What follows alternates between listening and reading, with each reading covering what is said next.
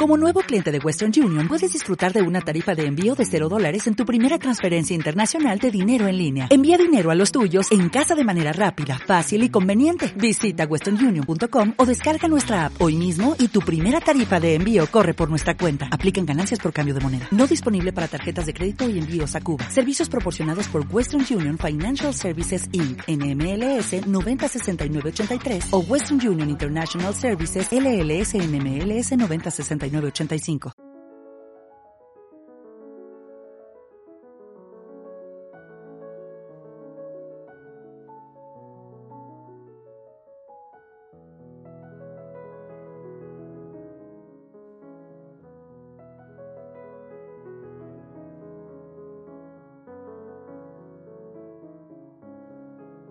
Mm, veo que tomaste la senda de la izquierda para llegar aquí. ¿Te gusta el misterio y las leyendas?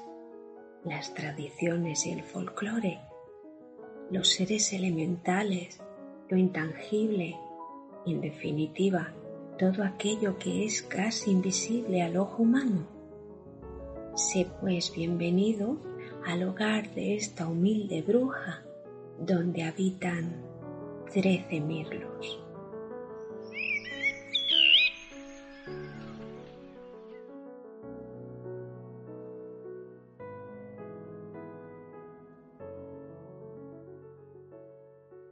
Esta ocasión te hablo sentada junto a Matilda, la vieja y tragona estufa de hierro que devora montones de leña incansablemente.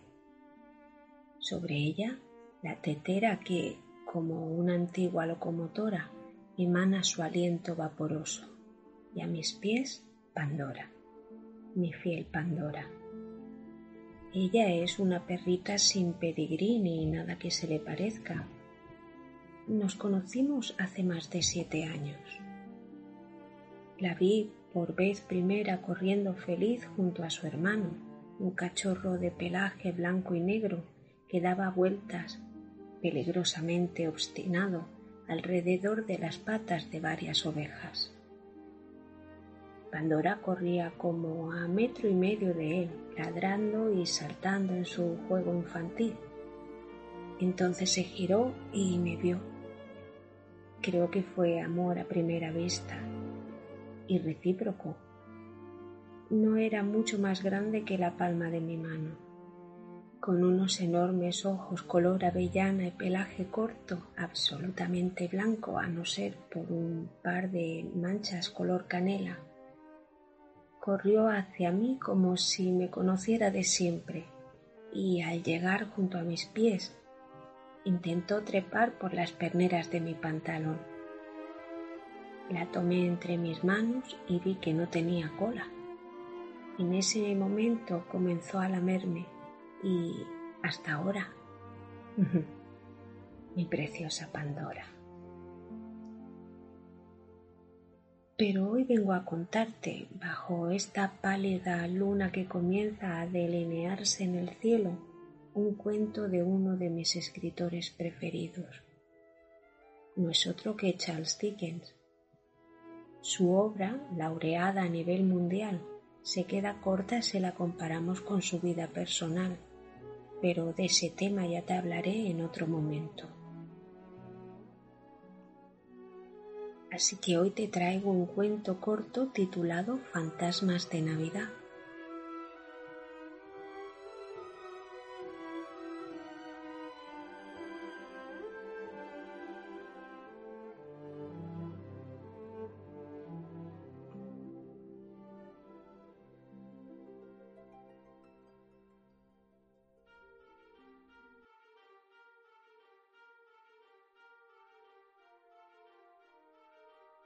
Me gusta volver a casa en Navidad. Todos lo hacemos o deberíamos hacerlo. Deberíamos volver a casa en vacaciones, cuanto más largas mejor, desde el internado en el que nos pasamos la vida trabajando nuestras tablas aritméticas para así descansar. Viajamos hasta casa a través de un paisaje invernal, por campos cubiertos por una niebla baja, entre pantanos y brumas, subiendo prolongadas colinas que se van volviendo oscuras como cavernas entre las espesas plantaciones que llegan a tapar casi las estrellas chispeantes. Y así hasta que estamos en las amplias mesetas y finalmente nos detenemos con un silencio repentino en una avenida. En el aire helado la campana de la puerta tiene un sonido profundo que casi parece terrible. La puerta se abre sobre sus goznes y al llegar hasta una casa grande las brillantes luces nos parecen más grandes tras las ventanas y las filas de árboles que hay enfrente a ellas parecen apartarse solemnemente hacia los lados como para dejarnos pasar. Durante todo el día a intervalos, una liebre asustada ha salido corriendo a través de la hierba cubierta de nieve, o el repiqueteo distante de un rebaño de ciervos pisoteando el duro hielo acabado también por un minuto con el silencio. Si pudiéramos verle sus ojos brillantes bajo los helechos, brillarían ahora como las gotas heladas de rocío sobre las hojas pero están inmóviles y todo está callado. Y así las luces se van haciendo más grandes y los árboles se apartan hacia atrás ante nosotros para cerrarse de nuevo a nuestra espalda, como impidiéndonos la retirada, y llegamos a la casa. Probablemente huele todo el tiempo a castañas asadas y otras cosas buenas y reconfortantes, pues estamos contando historias de Navidad historias de fantasmas o más vergonzosas para nosotros alrededor del fuego de Navidad. Y no nos hemos movido salvo para acercarnos un poco más a él. Pero dejemos eso. Llegamos a la casa, y es una casa antigua, repleta de grandes chimeneas en las que la leña arde en el hogar sobre viejas tenazas, y retratos horrendos algunos de ellos con leyendas también horrendas, miran con saña y desconfianza desde el entablado de roble de las paredes. Somos un noble de mediana edad y damos una generosa cena con nuestro anfitrión y anfitriona y sus invitados. Es Navidad y la vieja casa está llena de invitados y después nos vamos a la cama.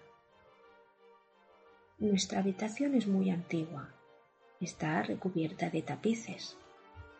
No nos gusta el retrato de un caballero vestido de verde colocado sobre la repisa de la chimenea. En el techo hay grandes vigas negras y para nuestro acomodo particular contamos con una enorme cama negra a la que en los pies le sirven de apoyo dos figuras negras también grandes que parecen salida de dos tumbas de la antigua iglesia que tenía el varón en el parque.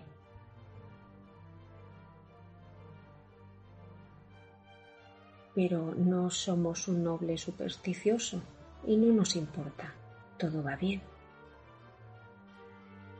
Despedimos a nuestro criado, cerramos la puerta y nos sentamos delante del fuego vestido con el camisón meditando en muchas cosas. Finalmente nos metemos en la cama.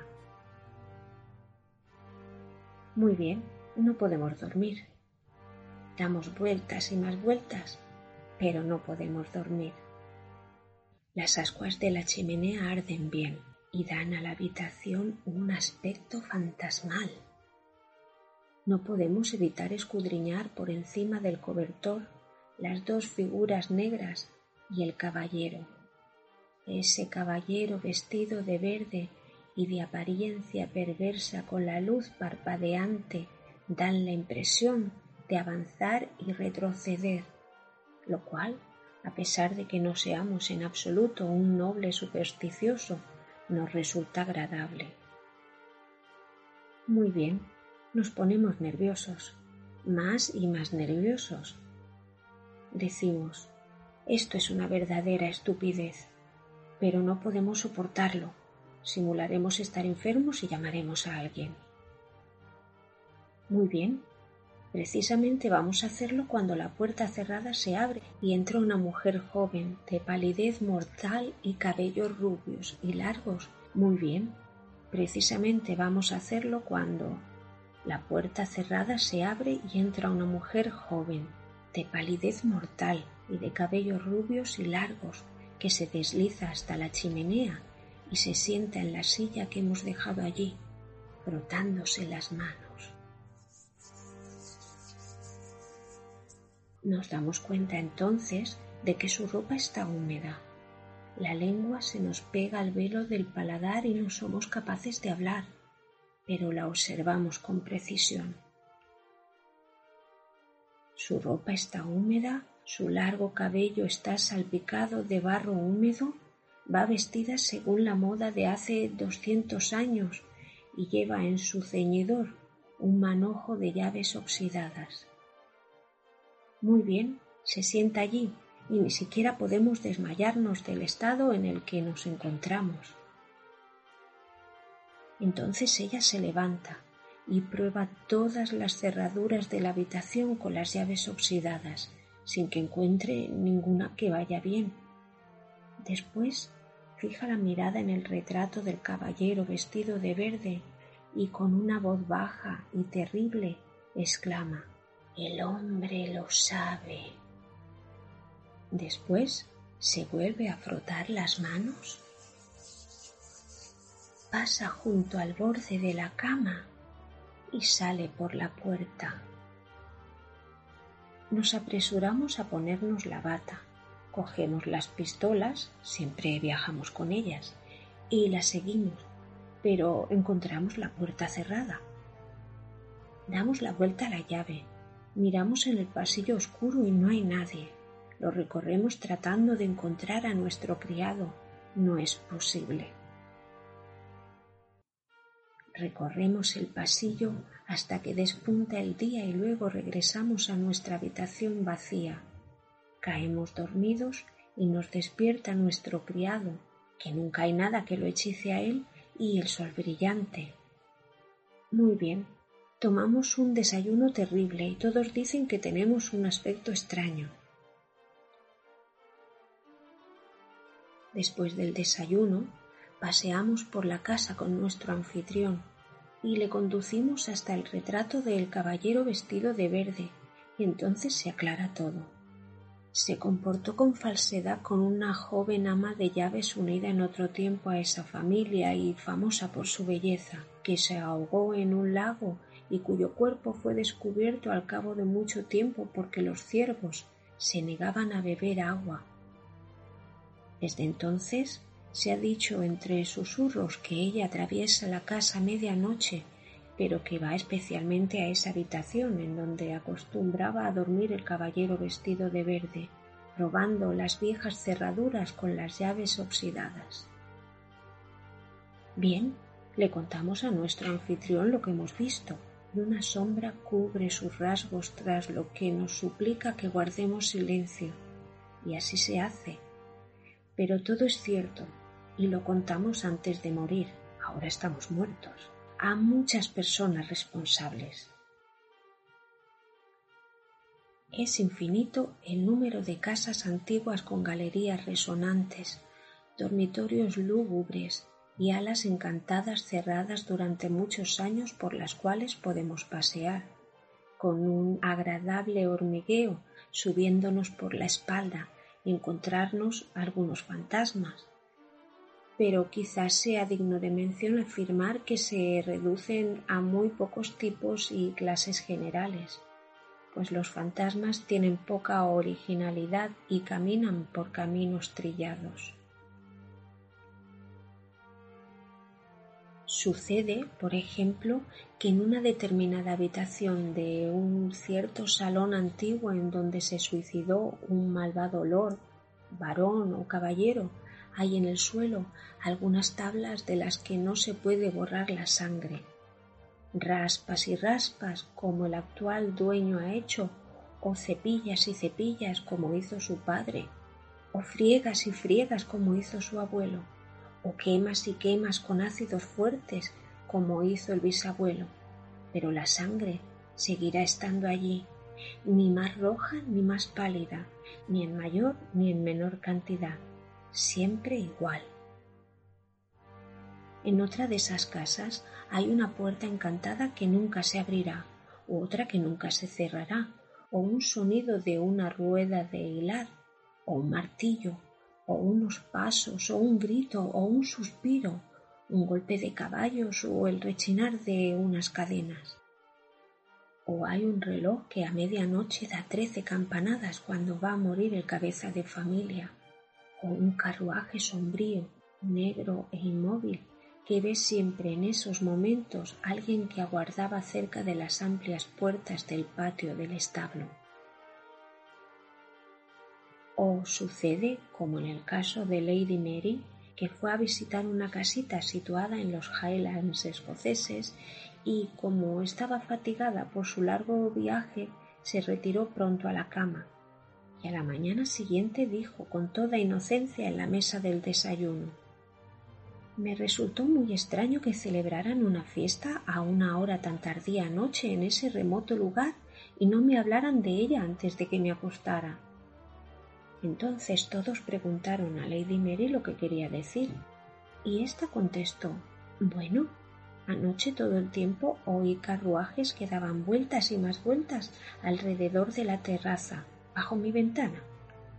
Entonces el dueño de la casa se puso pálido lo mismo que su señora, y Charles MacDoodle de MacDoodle hizo señas a Lady Mary de que no dijera más y todos guardaron silencio. Tras el desayuno, Charles MacDoodle le contó a Lady Mary que según una tradición de la familia era un presagio de muerte que los carruajes dieran vueltas por la terraza.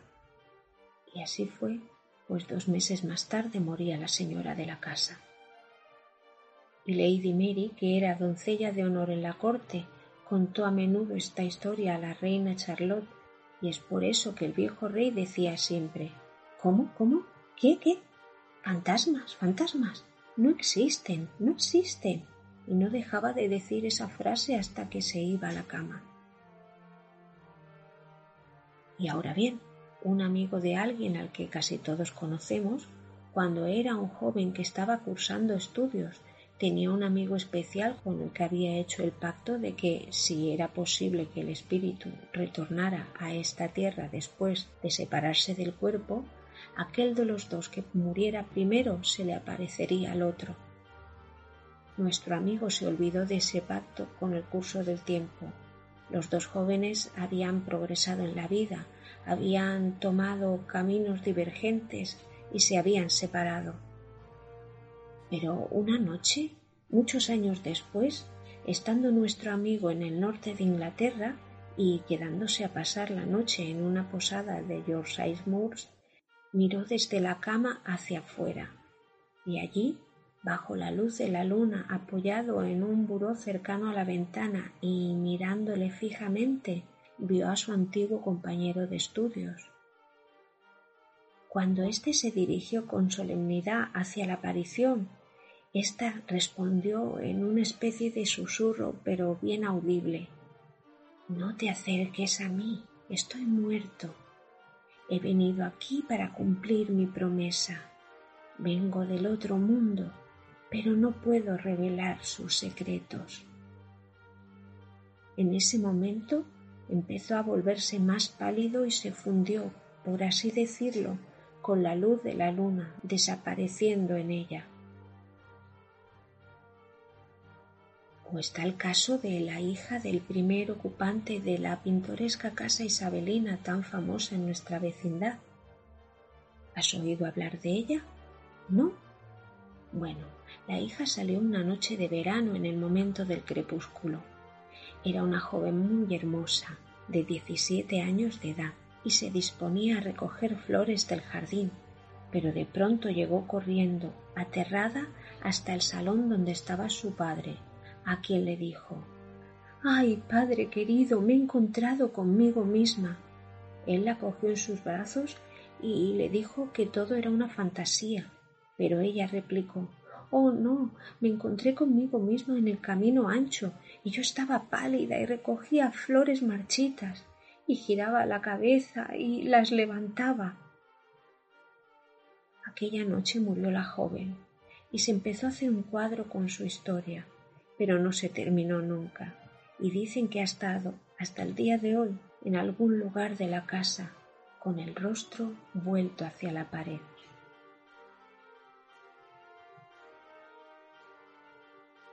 O la historia del tío de la esposa de mi hermano, que volvía a casa cabalgando al atardecer de un hermoso día, y en una calle arbolada cercana a su casa vio a un hombre de pie ante él en el centro mismo de la estrecha calzada. ¿Qué hace ese hombre del manto ahí parado? pensó. ¿Quiere que pase con el caballo por encima de él?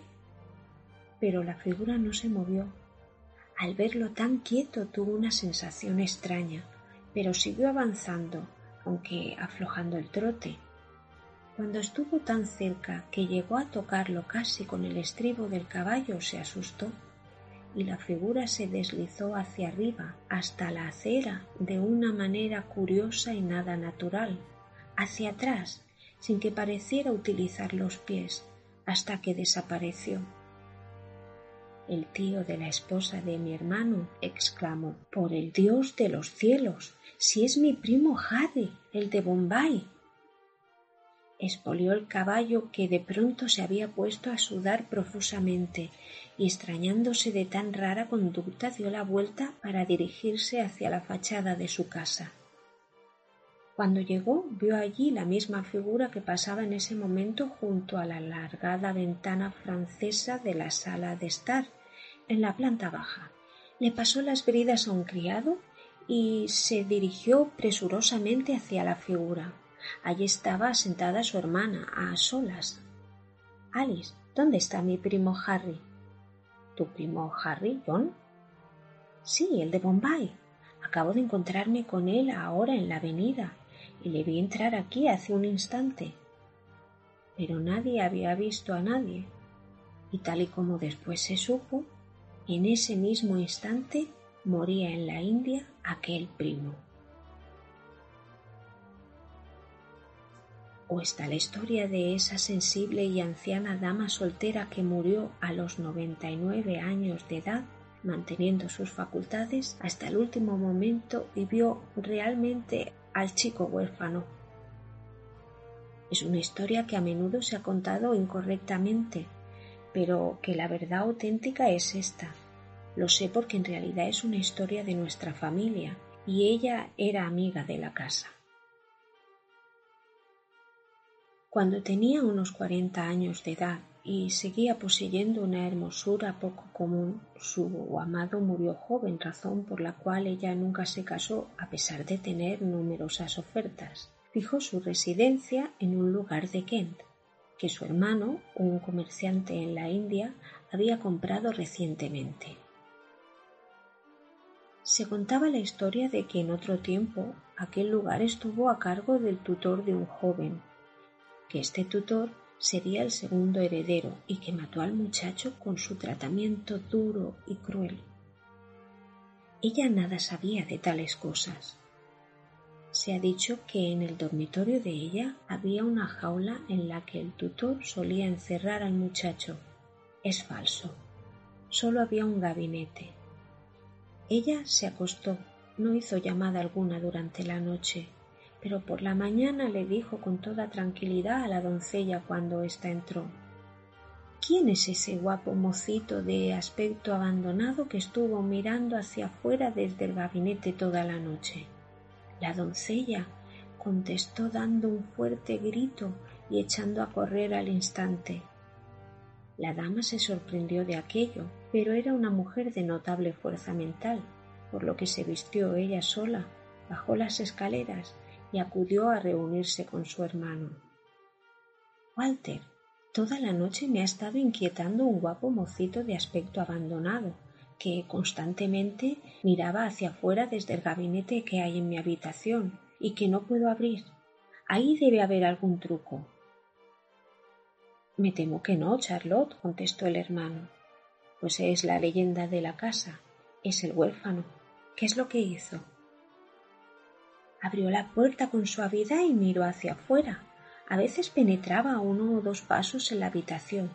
Entonces yo le llamaba para animarle, y él se encogía, se estremecía y volvía a meterse de nuevo cerrando la puerta.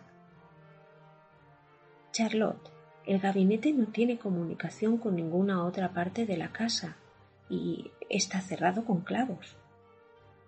Aquello era indudablemente cierto, y dos carpinteros necesitaron una mañana entera para abrir la puerta y poder examinar el gabinete.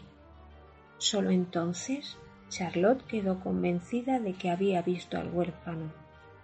Pero lo terrible de la historia es que fue visto sucesivamente por tres de los hijos de su hermano, todos los cuales murieron jóvenes.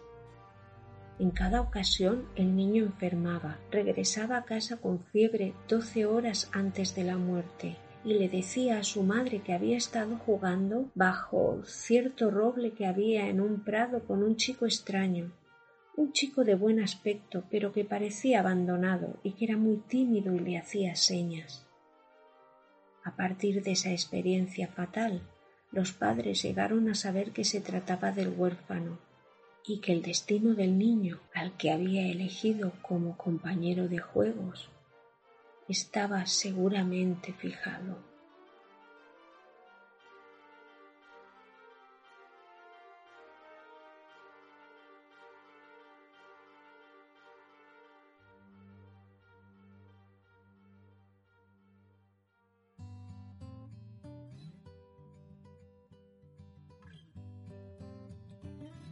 Antes de despedirme, te comunico que en las próximas semanas estaré ausente.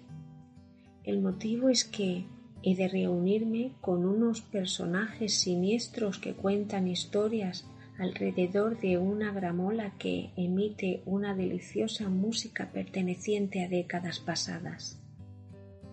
Allí voy yo con esos relatos inquietantes que escribo en ocasiones y que, habrás podido escuchar en otros podcasts como La Última Sala, La Posada del Cuervo o La Hora Oscura. Así que pronto podrás escucharlos también en el podcast de la Gramola Siniestra. Espero leer también tus comentarios por allí. Y ahora sí, hasta pronto.